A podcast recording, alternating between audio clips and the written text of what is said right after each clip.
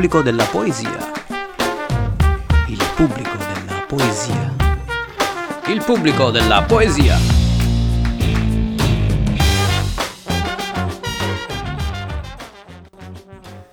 Buonasera e benvenuti alla seconda puntata del pubblico della poesia, una rubrica che si pone una domanda abbastanza elaborata. Come mai alcune persone fanno i versi e perché ad altri questi versi piacciono? Io sono Adriano, appartengo al Trento Poetry Slam e mi occupo da vari anni a vario titolo di poesia e ho voluto proporre questo ragionamento collettivo in cui ragioneremo sui modi in cui la poesia viene fruita e apprezzata, ma anche come questa viene prodotta. Investigheremo soprattutto la poesia italiana contemporanea. Lo facciamo innanzitutto intervistando alcuni esponenti di questo mondo, quindi scrittori, organizzatori di eventi, agitatori culturali, Proseguiamo poi presentando dei progetti di spoken word che attualmente rappresenta una modalità molto apprezzata dal pubblico ampio ma anche dagli esperti per diffondere poesia e infine diamo voce ai nostri ascoltatori e alle nostre ascoltatrici attraverso la rubrica La supposta del cuore. Questa sera come ospite intervistato abbiamo Alfonso Maria Petrosino, un poeta salernitano che ha alle spalle diverse pubblicazioni, tra cui Autostrada del Sole in un giorno di eclisse, Parole incrociate, Ostello della gioventù bruciata e l'ultimo, recentissimo, Nature morte e vanità.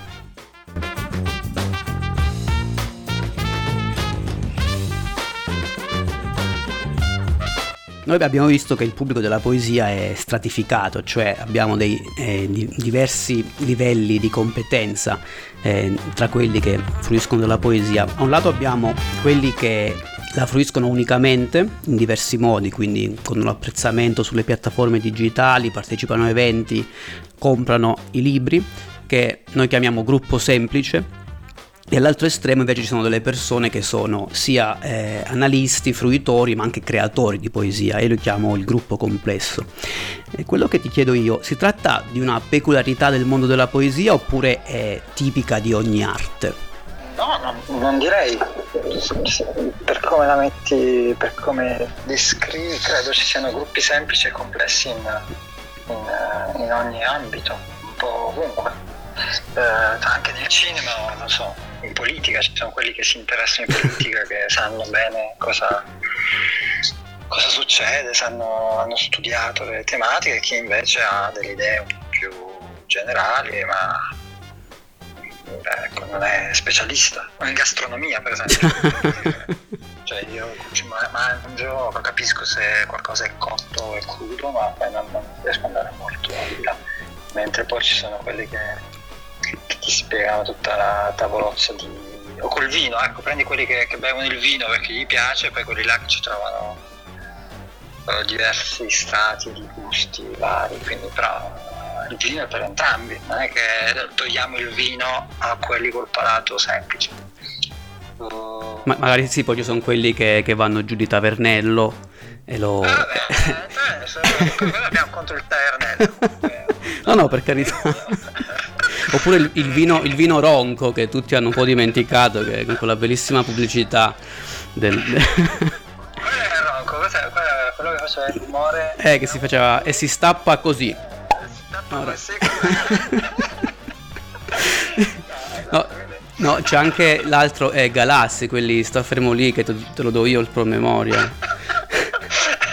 no. Esatto, no, esatto anche, anche nello sport per esempio, cioè io guardo guardo il basket ma non so bene cosa succede, lo guardo, è bello, mi, mi diverte, però so, so, che ci sono persone che sanno esattamente gli schemi, come si marca, zona, cosa fa il playmaker, e quindi sì, ci sono utenti, so, spettatori, fruitori di diversa competenza. Ed è bello che ci siano entrambi, poi magari qualcuno del gruppo semplice si, si, si documenta e e arriva a bazzicare il gruppo complesso, con un gruppo complesso magari si lascia un po' andare, apprezza cose in modo semplice, non so. Eh, per, per, me, vabbè, a parte il fatto che non ci sono due gruppi, sono, cioè sono due tendenze, poi un, un gruppo è, è, come dire, è discreto, uno può trovarsi a metà strada tra i due, in alcuni momenti in uno poi in un altro. Che poi è quello che noi chiamavamo nel corso della rubrica,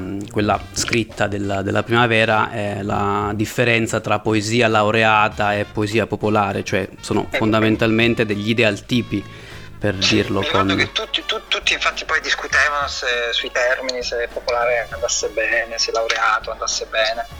E, non so, ah, eh, io ho, ho, a volte ho pensato a superficiale, profondo, però ogni volta sembra che uno dei due termini sia Uh, uno negativo e uno, uno positivo, eh, sì. Mm. Che so, uh, classica, come, come, la musica, sai, musica classica, mm. musica leggera, però leggera sembra che sia musica meno meno importante e così via.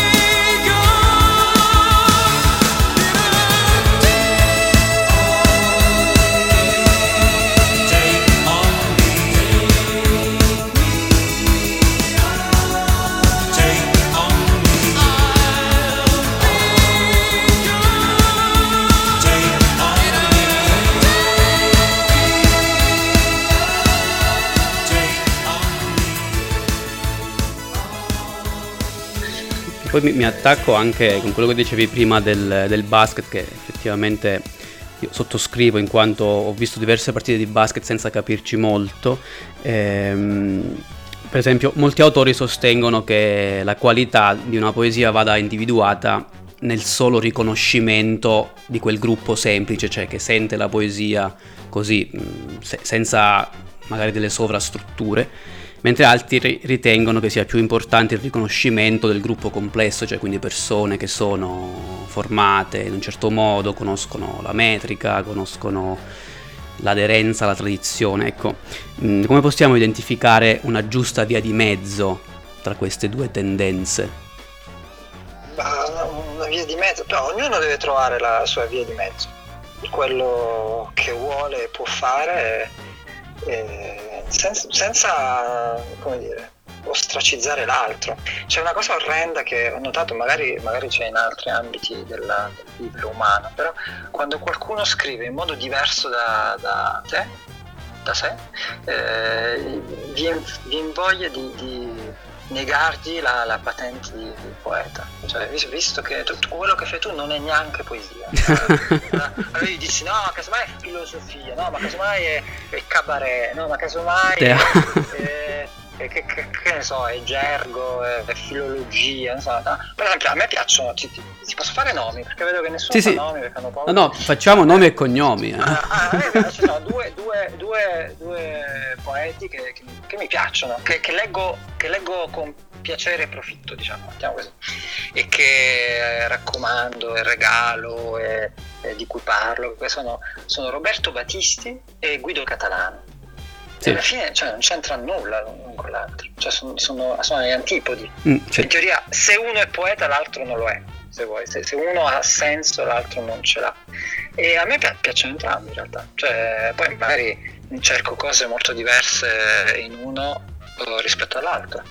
E uno magari lo leggo, lo leggo in un certo modo, l'altro lo devo leggere più volte per uh, districarmici, eh, però tutti e due sono validi no, per me. Devo dire che cioè, su Battisti, che peraltro è stato uno dei nostri, inter- uno dei nostri primi intervistati, eh, come dire, te l'appoggio, ecco. sono, sono, d'accordo.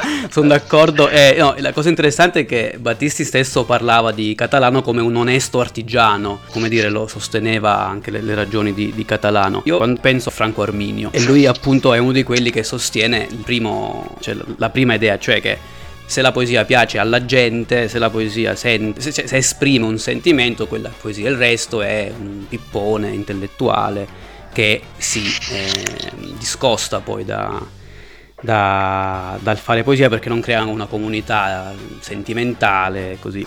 Però poi invece nella poesia è tutto l'opposto, cioè no, bisogna aderire a una come dicono tanti, bisogna aderire a una tradizione, rispettare delle regole, però effettivamente io sono anni che non capisco quali siano queste regole poi, oppure come si aderisca a questa tradizione, cioè è qualcosa di fisico, cioè cosa, c'è una pellicola, come faccio ad aderire a questa tradizione? Un gioco di ruolo kafkiano, ci sono delle regole, ma non, non, non vengono dette, quindi sbagli per forza, e alla fine della tua vita scoprirai che erano state fatte delle regole apposta per te, secondo, secondo ci sia questo. Poi sul fatto che magari eh, ci sono alcuni che ci piacciono perché magari sono nostri amici, in realtà esiste anche il fenomeno opposto, cioè magari diventiamo amici delle persone che scrivono cose che ci piacciono. Mm.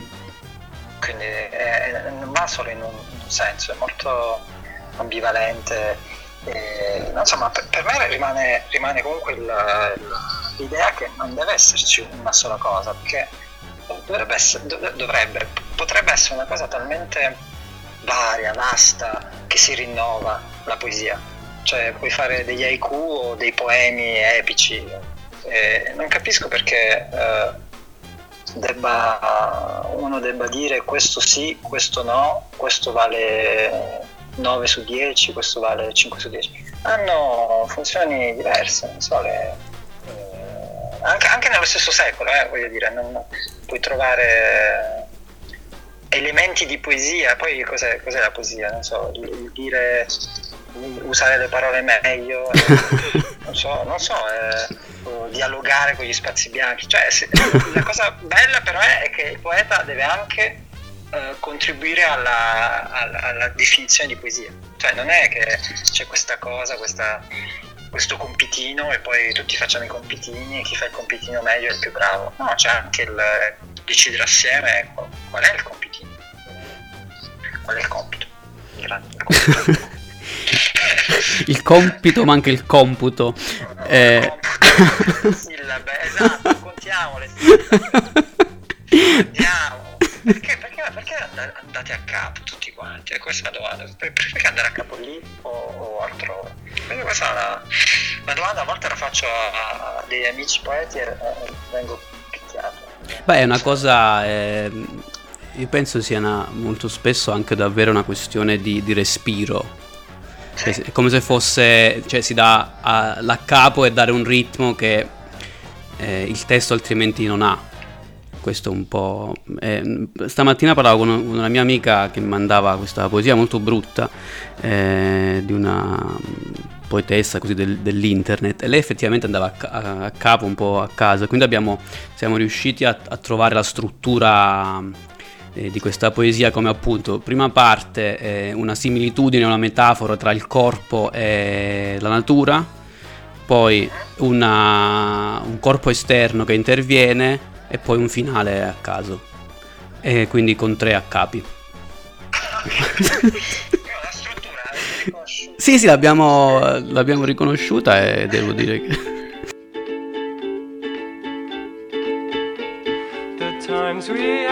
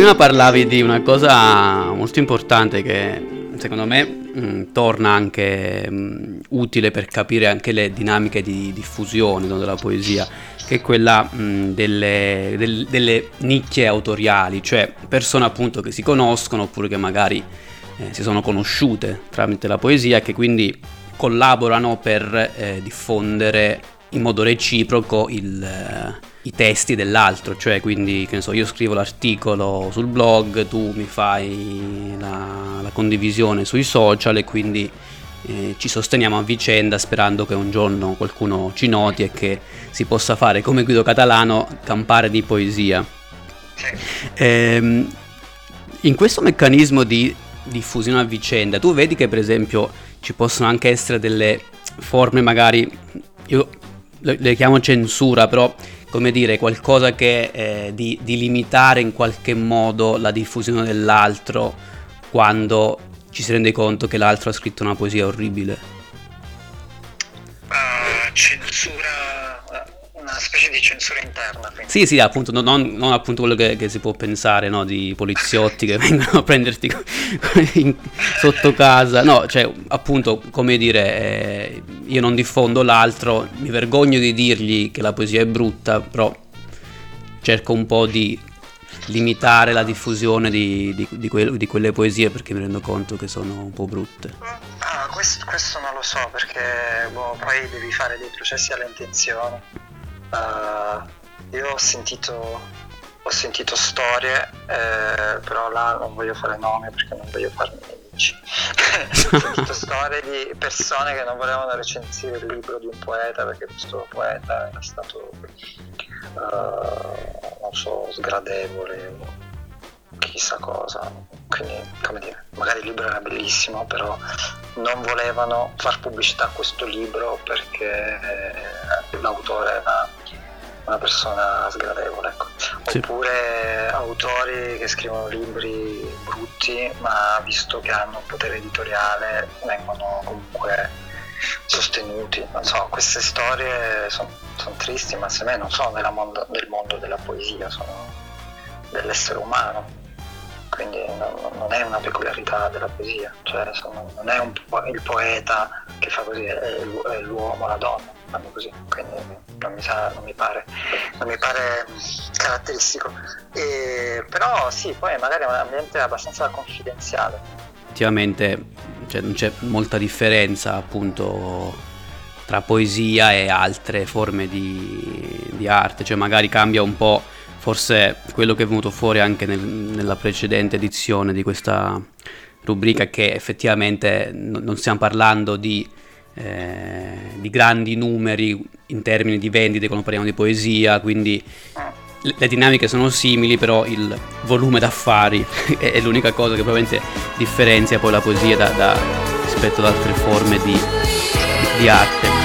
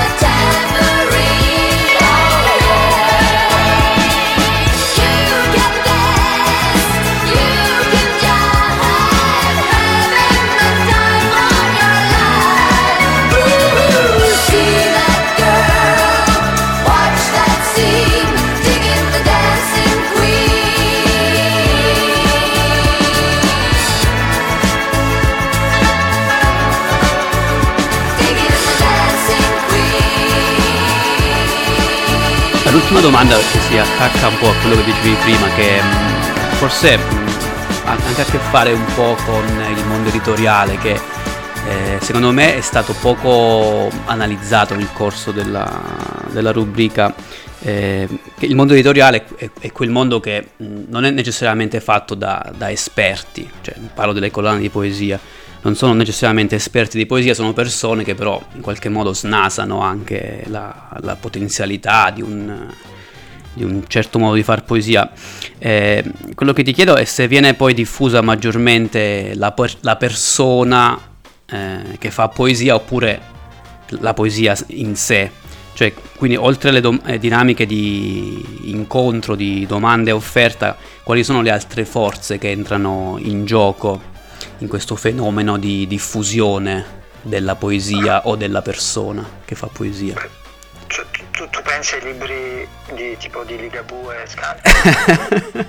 no, penso anche, io come dire, magari parlo anche di collane di poesia abbastanza quotate, ecco. Senza fare nomi, uh, senza fare nomi. Uh, ma non so, io, immagino però, eh, non, non ho veramente idea, non ho i dati, che che anche le collane più prestigiose in Italia, forse anche altrove, eh, non hanno dire, un impatto economico uh, così significativo e che quindi chi pubblica qualcuno lo faccia per, uh, non per forza per vendere, per sbancare, perché comunque non, non puoi sbancare cioè, con la poesia, cioè se vuoi sbancare pubblichi altro, immagino. E quindi sì, faccia, segua dei ragionamenti, delle mode, però è sempre, sempre un po' una scommessa. Comunque l'editore di base rimane un imprenditore, cioè una, un'impresa commerciale, culturale, ma anche commerciale. Cioè, voglio dire che sia giusto così, però è, è così. E quindi magari a un certo punto qualcuno si dice che pubblicare eh, qualcuno che ha già un seguito sui social o qualcuno che può essere un personaggio che può essere presentato meglio sui, sui giornali, sui social, può incrementare delle vendite, però non lo so, anche là bisognerebbe entrare, eh, fare so, un processo all'intenzione di editor, di editori. Eh, so, a, volte ho, ho avuto l'impressione che magari ci sono delle collane che cercano una coerenza interna, quindi a, a scapito magari della qualità, però così fa una collana che, con degli autori che sono in qualche modo imparentati stilisticamente, non, non, non so. Non, so, non, sono mai stato editore, quindi...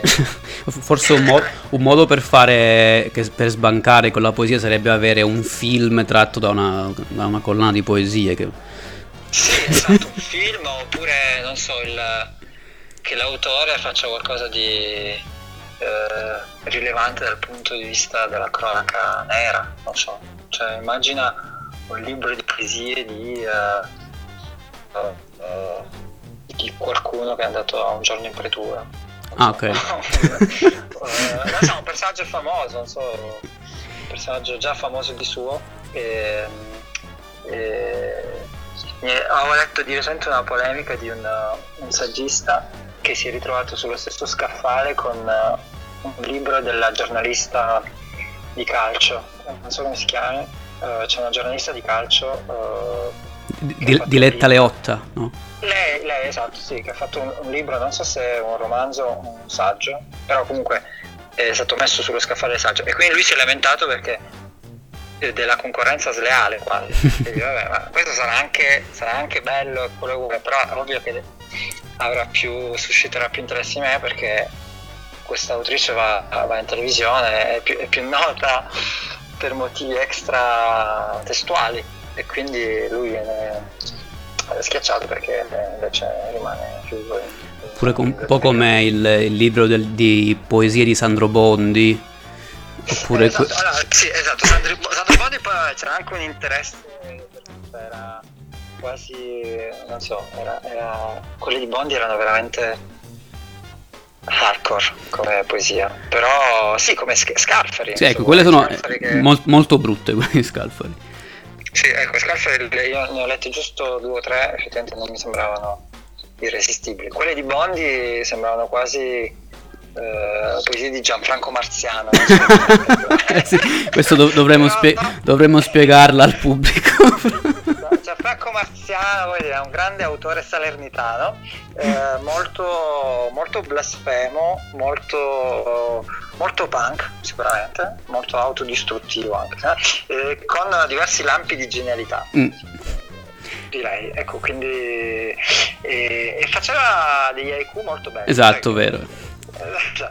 E, e, quindi Bondi sì, aveva spesso queste poesie fatte da composte in, cioè, in tre versi, mi pare, erano tre, tre, tre frasette apposta, sospese, ed era molto... No, no, Bondi, Bondi era... Sì, era...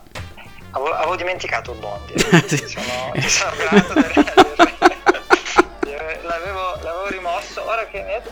andrò a cercarmi no, c'è uscito qualcosa di Sandro Bondi. No, poi vabbè c'è anche un caso interessante, poi chiudiamo la nostra conversazione che è Joe Evan, che comunque è stato anche...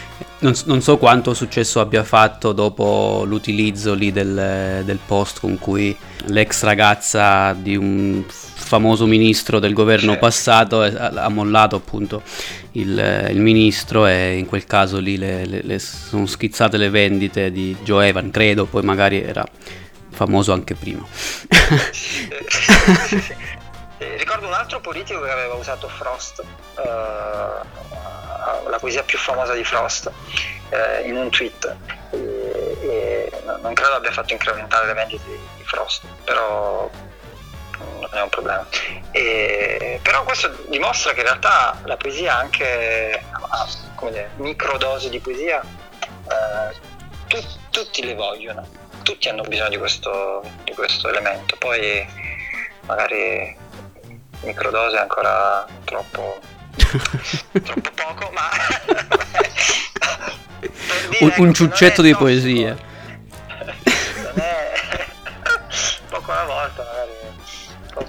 Poco uh, come, come Kaori ti ricordi poco poco visto, visto che tu hai, hai, citato le pubblicità del tavernello adesso mi devo rifare.